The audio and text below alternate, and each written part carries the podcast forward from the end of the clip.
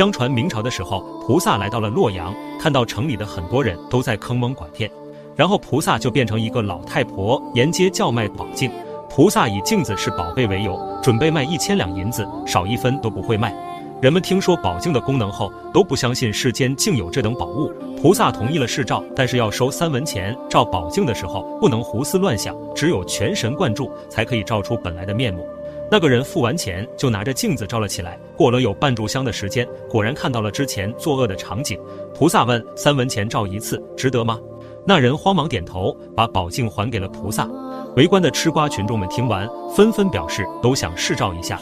就这样，一连有三千个人付费照了镜子。有的人照完非常惊讶，有的人却愁眉苦脸，也有的非常高兴。菩萨对众人说：“世间一切善恶都是有因果的，你们一定要记住，只有心怀善念，广行善事，才能功德圆满。”